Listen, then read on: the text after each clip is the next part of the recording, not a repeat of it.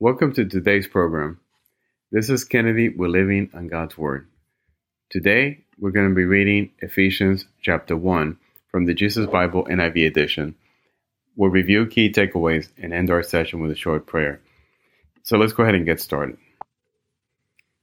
Paul, an apostle of Christ Jesus by the will of God, to God's holy people in Ephesus, the faithful in Christ Jesus, grace and peace to you from God our Father and the Lord Jesus Christ. Praise for spiritual blessings in Christ. Praise be to the God and Father of our Lord Jesus Christ, who has blessed us in the heavenly realms with every spiritual blessing in Christ. For he chose us in him before the creation of the world to be holy and blameless in his sight.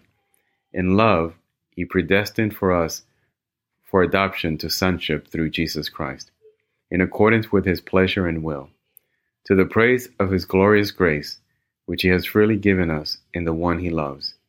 In him we have redemption through his blood, the forgiveness of sin, in accordance with the riches of God's grace that he lavished on us.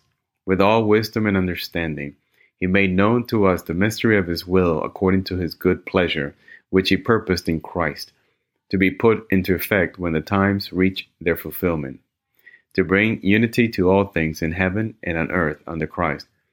In him we were also chosen, having been predestined according to the plan of him who works out everything in conformity with the purpose of his will, in order that we who were the first to put out hope in Christ might be for the praise of his glory. And you also were included in Christ when you heard the message of truth, the gospel of your salvation.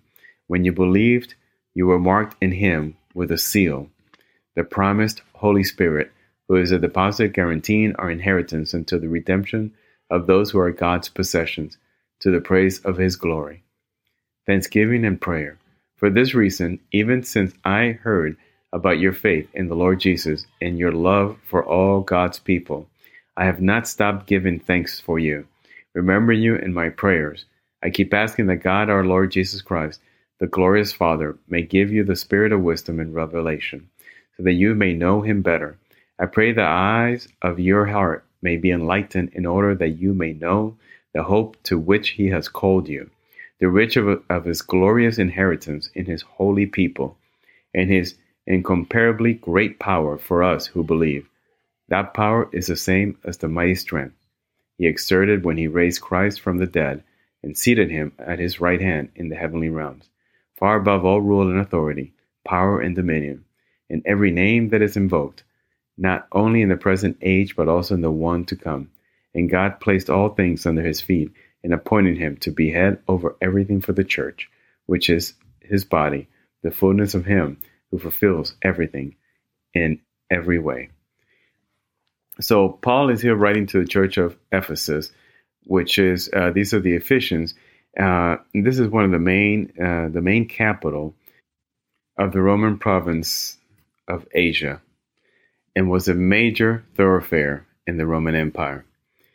And here Paul is saying to them that the God proclaimed salvation for the earth.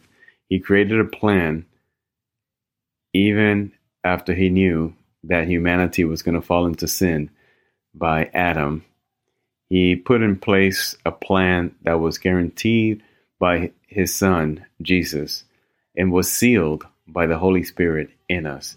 And this plan would allow the only God slash man, all men and all God, to be able to fulfill and pay this price that had to be paid by a man, by humanity, but also only a God could fulfill it. So God himself sent his son in order to pay this price on our behalf.